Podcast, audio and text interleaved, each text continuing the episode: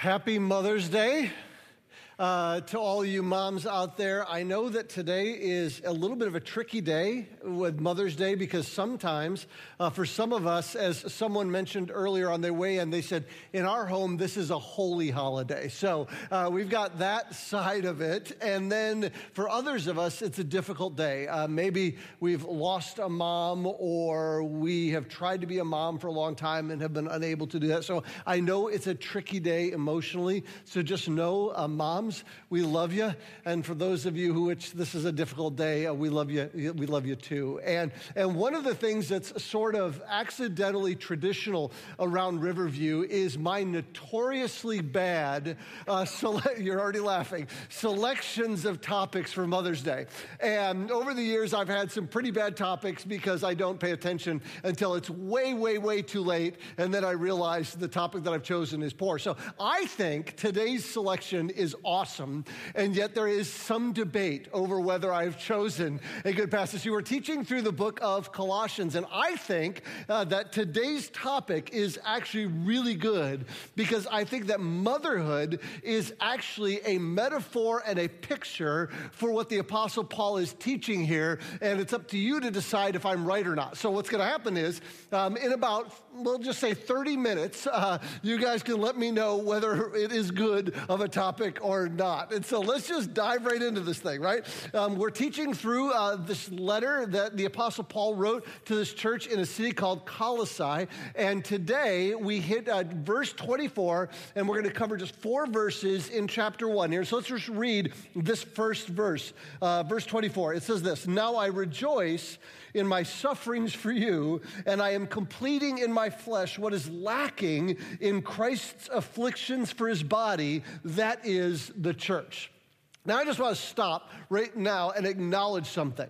There is so much packed into this verse, and none of it makes sense. In fact, I would argue that this verse might be one of the most confusing verses, not just in the New Testament, but maybe in the entire Bible. There's at least five things that I find weird or confusing in this, this one little sentence in this verse. And see if you can spot these. There's at least five weird things. The first is that Paul mentions that he is suffering. Um, and so, like, he doesn't give context to what that suffering is. And so that's just weird. What is the suffering that Paul is going through? The second thing is he says, I'm suffering for you, which is the Colossians that he's writing to. But this is a church, if you remember from the first week of the series, he may not have ever been to the city. He hadn't planted the church. He, does, he hadn't met the people. He had heard about them by reputation. But how in the world is Paul suffering for people that he's never met and never visited? That's odd. The third thing that's odd is he says he's rejoicing, and he's not rejoicing in spite of his sufferings. The Apostle Paul says he's rejoicing in his sufferings, which is really weird to say. Now, we've not even gotten to the really weird stuff. The two most weird things in this entire passage is Paul is, saying that there is something, it appears, lacking in Jesus Christ's afflictions.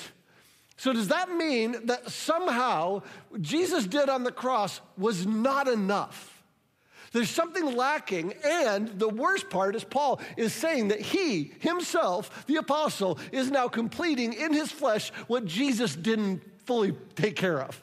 You see how this is totally strange and how it's such a great Mother's Day passage? See, we're going to get there. This, I think, is one of the most confusing verses in the Bible. So let's just kind of hit the confusion head on, work our way through it, and see if we can figure out what it is that Paul is talking about. All right, so let's start by talking about Paul's suffering. What does Paul mean when he says that he's suffering? Well, we haven't talked about this yet during the series. At least I haven't heard every message given by every person, so I'm not sure if I hit, uh, someone else hit this. But Colossians is one of what is called the prison epistles. And what that basically means is the Apostle Paul wrote these letters from prison. Uh, he wrote a bunch of letters from prison. He wrote Philemon from prison, and Ephesians, and Philippians, and Colossians, and there's some debate about some others there. And, and Paul wasn't in prison for embezzlement, right? Or bank robbery or jaywalking one too many times. He was in prison because he wouldn't shut up about Jesus. He kept preaching about Jesus, even when he was told not to preach about Jesus, and it just kept getting him into trouble. And in Second Corinthians, which is another letter that he wrote, right before he wrote this letter, he described what he was going through on his church planting journeys as he went around and told people about Jesus. Let me just read this encouraging passage about his life uh, in Second Corinthians 11, starting in verse 24. He says, Five times I received the 40 lashes minus one from the Jews. That was part of the Old Testament law that said if you needed to lash somebody with a whip, you know, like a little calfskin whip to kind of publicly display a punishment for them, you couldn't do it 40 times, you had to do it 39. And so that's the 40 minus one. So he said, I got that, and I got that five times. He says, three times I was beaten with rods. Once I received a stoning, and that's different than how we think about it in a, you know, recreationally legal state. Uh, it's a different whole kind of stoning. This has actually stones. They actually would just throw rocks at him. Um, Three times I was shipwrecked. I have spent a night and a day in the open sea. On frequent journeys, I faced dangers from rivers, dangers from robbers, dangers from my own people, dangers from Gentiles, dangers in the city, dangers in the wilderness, dangers at sea, dangers among false brothers, toil, hardship, many sleepless nights, hunger, thirst, often without food, cold, without clothing, not to mention, which is my favorite, this is one of my favorite things. It's like he almost gets Midwestern passive aggressive here. He goes, not to mention, on top of all of these things, there is the daily pressure on me, my concern for the churches. You see how isn't that great? Now, Paul is, is going through all of this and he won't stop. This is his life. He's suffering beyond anything I would imagine that any of us could imagine. We've all suffered in different ways, but none of us have probably been whipped 195 times.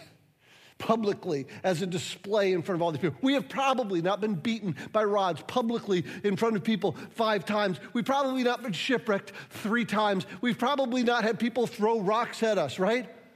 I would dare say that most of us at some point would have said, you know what, I think I've suffered enough.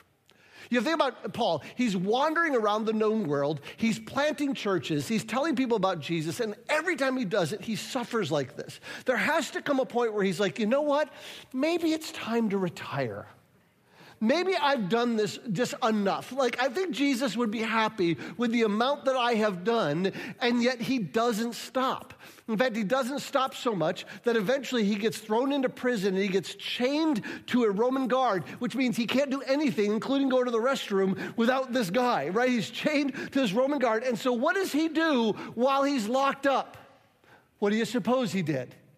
He kept talking about Jesus not only to the guards, but he got out his pen and he started writing letters to churches, including the letter we have to Colossae. And so, in that sense, he is now suffering not just for the, the, the, people who knew him, but he's also suffering for these people that he's writing to. Let's look at the verse again. Let's read it again. Now I rejoice in my sufferings for you and I am completing in my flesh what is lacking in Christ's afflictions for the body, that is the church. And so Paul is chained to a Roman guard. He's suffering as he's writing this letter to the Colossians. And so, in a sense, he's suffering not just for them, but for everyone who would ever read this church or ever read this letter. And it was what? He called it his joy to do so. Now, most of us, would not say that we have joy in the midst of suffering or, or in suffering. We might say, in spite of the suffering, in, in, this, in this pain that we're facing in our life, we can also have joy. We tack it on as I can have joy on top of this thing or in spite of this thing. But Paul says, I have joy in this thing, in this suffering. It is my joy. I consider it, like the, the, the author James says in, in the book of James, I consider it pure joy when I face face trials of many kinds. And I think that the key to that joy is in the really weird stuff. When he says, in, uh, I am completing in my flesh what is lacking in Christ's afflictions for his, his body, that is the church. Somehow, Paul's suffering is completing something for the church that was lacking, and because he's completing the thing that was lacking, he could rejoice. Now, what is that? Well, I think the next three verses actually tell us what it is. And they shed light on what that means. So let's go look at those and then we'll double back. He says this in verse 25 I have become its servant. And what is its? it's the church. He just referred to Jesus' body. That is the church. So he says, I have become the church's servant according to God's commission that was given to me for you to make the word of God fully known. And so, Paul here, he says, I have become a servant to the church, not a church, not just the church in Colossae, but the church, the church universal. Everyone who has ever lived, who has ever followed Jesus, including you. Paul is a servant of you. He says, I am a servant of the church universal, the body of Christ of everywhere. And he had been commissioned to this task of bringing the word of God to the church so that, that the word of God would be fully known. Now, now, those of you who know the Apostle Paul's story, here's the thing. He was a hyper religious guy who believed that Jesus was a, a scam. And so he started his public ministry out persecuting the church. All these things that were described to him in Second Corinthians are the sort of things the Apostle Paul himself did to the church. He held the coats of the people who grabbed stones to, to martyr the first Christian martyr, Stephen. And he, he stood there and it says he approved of what they did. He held their coats as they stoned this first Christian martyr to death. He persecuted Christians. He dragged men and women off to jail he, because he was so convinced, utterly convinced, that Christianity was a scam that it was false, that it was fake, that it was untrue. And that all changed on a moment as he was walking down a road to Damascus and a bright light shone around him. And Jesus, out of the bright light, say, Hey, Saul, because that was his name. Then Jesus changed it to Paul. He says, Hey, Saul, why are you persecuting me? And it was in that moment, in that experience with Jesus on the road, that everything changed. And Jesus then went on to give him marching orders. And part of the marching orders were in Acts 22, verse 21, where Jesus said to him, Go, because I will send you far away to the Gentiles. and the Gentiles, by the way, are people who are not Jewish. So, what he was basically saying to Paul is, you, this hyper Jewish persecutor of Christianity, are not going to take Christianity outside of Judaism. And, and, that should be good news to any one of us who is not a Jew, because he took Christianity outside of the Jewish confines to the rest of the world. Now, here's the thing most people believe that the Apostle Paul, in his missionary journeys, his church planting journeys, traveled more than 10,000 miles, likely most of the way by foot. Now, if, again, big numbers like that don't make sense to us. So I went and, and, and used the internets. And, and if, if you do, I, I went to Google Maps and I typed in how long would it take me to drive from Michigan, um, from Lansing to Anchorage, Alaska, and back. So if you went from here and you went to Anchorage, Alaska, and back, you wouldn't have hit 10,000 miles yet. At that point, you would have to leave Lansing and drive down to Orlando and back. And at that point, you are just hitting about 10,000 miles. So the Apostle Paul traveled uh, and suffered in this journey. He went far away, as Jesus said he would do, all the way to Anchorage and back, to Orlando and back, in, in the context of the number of miles that he traveled. And in a very real sense, he continued to suffer for the church as he did that. His imprisonment was proof that he was doing what Jesus had sent him to do. So let's go back to that Colossians passage. He says, I have become it, that's the church, his servant, according to God's commission that was given to me for you to make the word of God fully known, the mystery hidden for ages and generations, but now revealed to his, that's Jesus' saints. You see, the job that, that God gave Paul, that Jesus gave Paul on the road there, was to take a mystery that was hidden for ages and to make it fully known so it wasn't a mystery anymore. By making the Word of God fully known to people, you see, there's a sense in which the gospel is a mystery. The Apostle Paul, 21 times in his writings, refers to the gospel in a sense as a mystery that has been fully revealed. Jesus called the gospel a secret, and that's what it was because there was the whole story arc of the Bible from beginning to end is this. In the beginning, if you go to the very first pages of the Bible, there's a book called Genesis. Genesis means beginning. And all the way in the beginning, uh, there's these two people, the first two people, Adam and Eve, and they commit the first sin. And then God says to Eve, One day your son will come and crush the head of Satan who tempted you to sin. People call that the first actual gospel proclamation in the Bible, happening right there in Genesis 3, telling her that one day her offspring was going to set things right. And then you fast forward to a guy named Abraham who was really nothing special. You read about Abraham, just, he was just a guy that God picked. He wasn't remarkable at all. And God picks this guy and says, Someday your offspring will be a blessing to the whole world. And again, it's a mystery.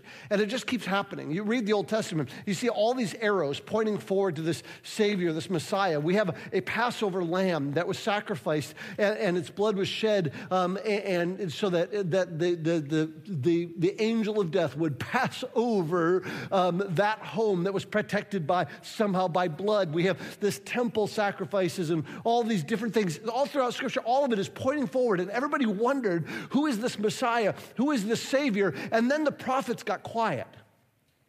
And if you get to the end of the, uh, the Old Testament, you realize is there's this 400 years of absolute silence.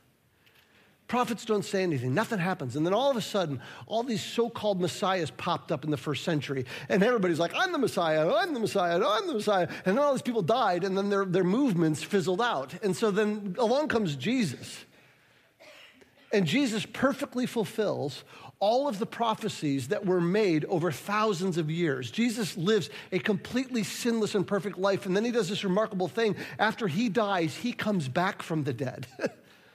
After being brutally executed on the cross and buried, on the third day he rose from the dead. And this is something new. And, and, and the mystery of who this Savior is, this mystery of who this Messiah is, is now long, no longer a mystery. It is Jesus. The secret of the gospel is that the Savior was not the Savior anybody expected.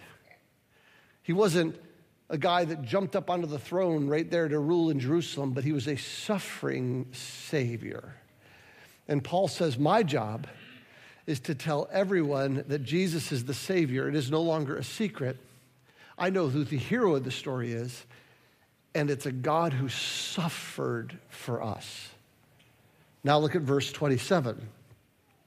He says, God wanted to make known among the Gentiles the glorious wealth of this mystery, which is Christ in you, the hope of glory. And, and I love this he says basically this mystery is a glorious wealth that is not just for the Jewish people that were expecting the Messiah, but to everyone who would believe. Because the Jews were always looking forward to this Messiah that would one day save them, and no one else was looking for this Messiah, and yet the Messiah was going to come for them anyway. And see, sometimes what happened is the Jewish people, they would just forget. They would forget that, that, that, that, that a promise was made to Eve, who's the mother of not just the Jews, but all of us, that her offspring would crush the head of Satan for all of us. They would sometimes forget that, that, that God said to Abraham that your offspring was going to be a blessing to all the people, to the whole world. And a big part of the mysterious secret of Jesus is that he offers salvation to every single one of us who believe. It doesn't matter what you've done, it doesn't matter what's been done to you. It doesn't matter what family you grew up in. It doesn't matter what faith you believed in because of family tradition. It doesn't matter who you are. Jesus offers everyone in the world salvation, anyone who believes. He saves Jews and Gentiles and Colossians and Wolverines and and, and, and people from Grand Ledge and, and, and, and, and CrossFitters and, and, and couch potatoes and, and social media influencers and, and Satanists and, and liars and, and people who have abrasive personalities that you don't want to hang out with. He saves anyone he, he chooses to save. Jesus saves who Jesus saves. And, and when any one of these people believes in him, he becomes the hope of glory for them. And so when the rest of their life has just fallen apart, the one thing that they can cling to is that glory awaits, that there's a hope of glory. When this world sucks, it doesn't matter because this world is not the end. And, and all of that was why Paul was doing what Paul was doing. So now he could say from prison, chained to a Roman guard, we proclaim him, that's Jesus, warning and teaching everyone with all wisdom so that we may present everyone as mature in Christ. I love this. Paul says, Our goal is that everyone would be mature in Christ, which means they need to find out about Christ first, right? They need to find out about Christ. They need to see how he saves them. And then I, we want to one day, when we're in glory, be able to stand before Jesus' throne and present people to him as fully mature. So we're able to say they really get it. The, the gospel has penetrated every area in these people's lives. And so the way that he does this is he says he warns and teaches. And really, this is a part of the gospel that we don't talk about a lot. The gospel is, in a way, a warning. It's, it's both a temporal and an eternal warning. It's a, a temporal warning saying, listen, this life is not all there is. If you're putting all your hope in this world and what this world has to offer you and the rewards you can get here and the joy and, and, and all of that that you can get on this, you, have missed the boat. This is, there's a warning here. There's also a warning that is eternal, that, that if you don't believe in Jesus, there's eternal separation from him, that, that where you spend eternity depends on how you live in this temporal space. And so this temporal part, this little speck of your life right now matters for all eternity. And so Paul says, we proclaim Jesus who is the eternal, who stepped into the temporal because he is the bridge to both. And so the goal of warning people was to be able to present them to Jesus as mature, as perfect in Christ. He warns and he teaches and he warns and he teaches and he warns and he teaches so that he can present people to Jesus. Now I want to stop there for a second because I want to roll back the tape to the first week of this Colossians series if you were here. You may remember that Paul said who he wrote this letter to. Does anybody remember? I know it's a long time ago. It was to all the saints. You remember that? And you remember what saint means? Saint means someone who has been set apart as perfect. If you're a follower of Christ, you are already that. So you are already a saint. Paul says you are already perfect. And so this is crazy. Paul basically says, He's like, I, I'm writing this letter to all those who are already made perfect in Jesus, and to them, I'm warning and teaching and warning and teaching and warning and teaching and warning and teaching so that they may be mature in Christ. So, which is it? Are we perfect? Or do we need warning and teaching and warning and teaching and warning and teaching in order to be made perfect or mature? The answer is yes. It's like one of my favorite Bible verses in Hebrews 10 14 says, For by a single offer, or, or, offering, he has perfected for all time those who are being sanctified, and sanctified means to be made perfect. So, what this verse says is Jesus has already both made you perfect, and Jesus is in the process of making you perfect.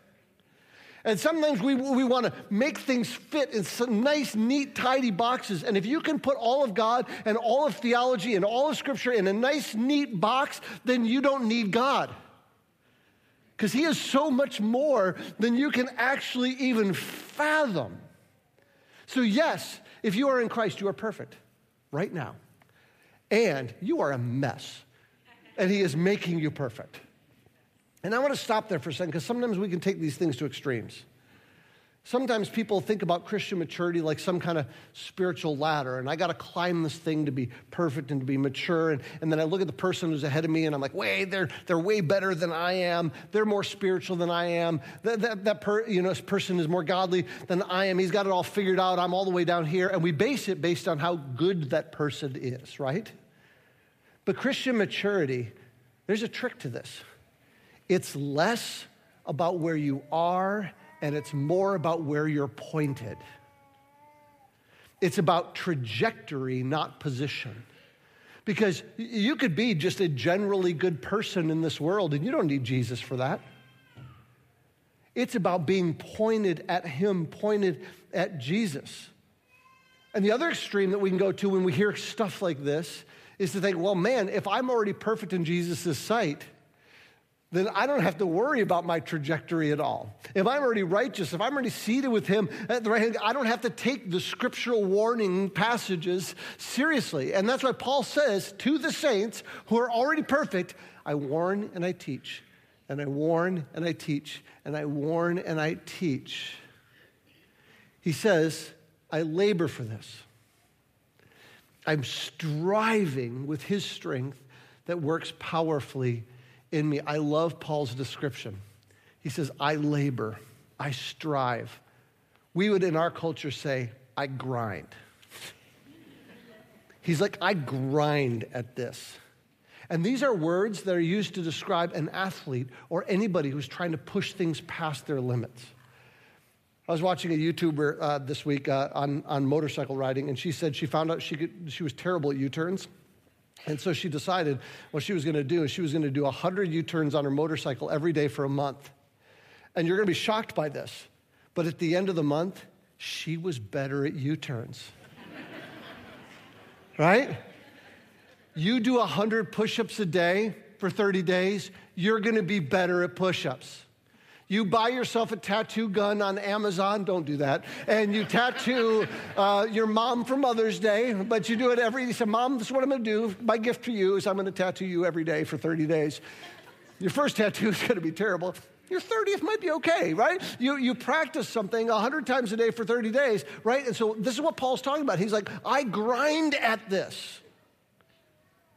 What does he grind at? Warning and teaching and warning and teaching and warning and teaching and warning and teaching. He's putting all of this effort in, but you notice whose strength he is using? It's not his own. I labor for this, I grind at this, striving with Jesus' strength. It's not his own. He labors, he strives, he grinds with Jesus' strength. Jesus his suffering Savior. Now, let's take all of that confusion and let's double back to the first verse and see if we can figure out what he means. He says, Now, I rejoice in my sufferings for you, and I am completing in my flesh what is lacking in Christ's afflictions for his body, that is the church. What does this mean? I'll tell you what I think it means. What is lacking in Jesus' afflictions for the church? Notice he's not saying what's lacking in Jesus' afflictions to save you. He's not talking about what is, uh, is lacking in Jesus' affliction for the atonement, the thing that will save you and forgive your sins so that one day you will be with him in glory. Now, that, that's all settled. There's nothing lacking in that at all. But there's something in Jesus' afflictions that's lacking, he says, for the church, for his body. And so the thing that is lacking is right here. The thing that is lacking is in a church filled with people who are already following after Jesus. So, what is Paul saying? He's saying there's something here I'm trying to fill, and I'm doing it as I suffer, which is why it brings me so much joy. I'm completing what's lacking in the church right now by suffering. What is he saying? This is what I think. I think he's saying our sufferings are a picture of Jesus for the world. It's a picture to the church. It's a reminder to the church that we follow after a suffering Savior that gave everything for us. And so when we suffer in the church and we suffer well, and we suffer and we rejoice in that suffering, we are painting a picture, not just for the church, but for the world around the church, of the Savior that we follow after. And so Paul says, because of this, I choose suffering. I choose suffering. Like, I could stop this missionary journeys, and I think everybody around me would say, you know what? You did a good job, Paul. But I choose suffering. And when he says, I choose suffering, I don't think he's, he's, he's choosing suffering because, you know, he's just some kind of, like, I don't know, sadomasochist, right? He just wants to suffer, right? He, he, he's, he's choosing suffering because he knows that this is a picture of the gospel for the world, and he knows that it's going to be worth it, so he chooses the hard path.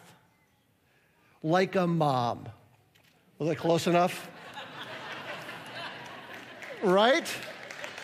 Okay, okay. Now, some of you are shaking your head and you're like, oh no, that was a stretch. It was the best I could do. But,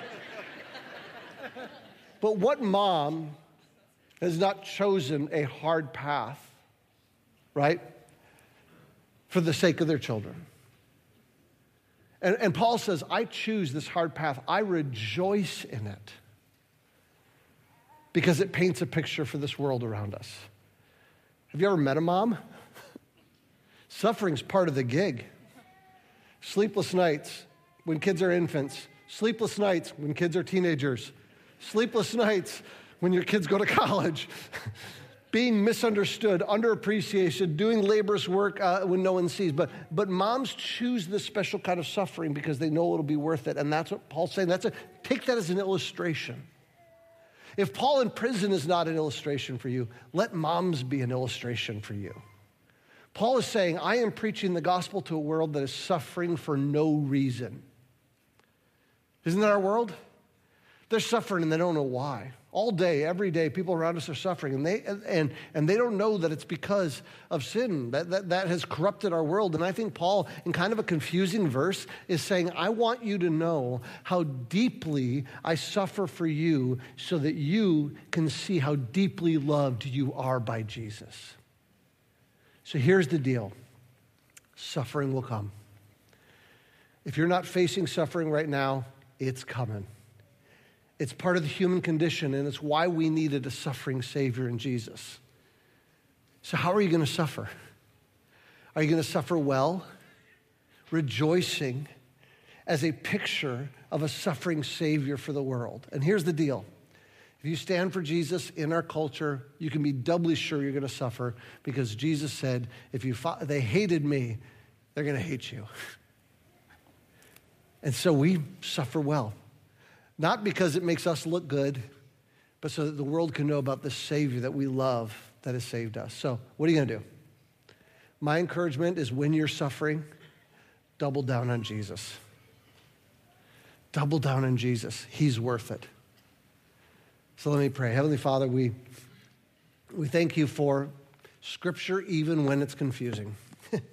and we thank you that. Uh, that uh, Scripture does, isn't confusing in such a way that we can never understand it, but that you give us pictures here of Jesus. We thank you that we serve a suffering Savior. And today, as many of us are going through very difficult seasons, um, we just pray that we would double down on Jesus, who understands, who knows what we've been through, what we're going through, what we will go through and we just pray that He would be our hope of glory. That in the midst of pain and sorrow, we would know that glory awaits because one day we will be reunited with Jesus.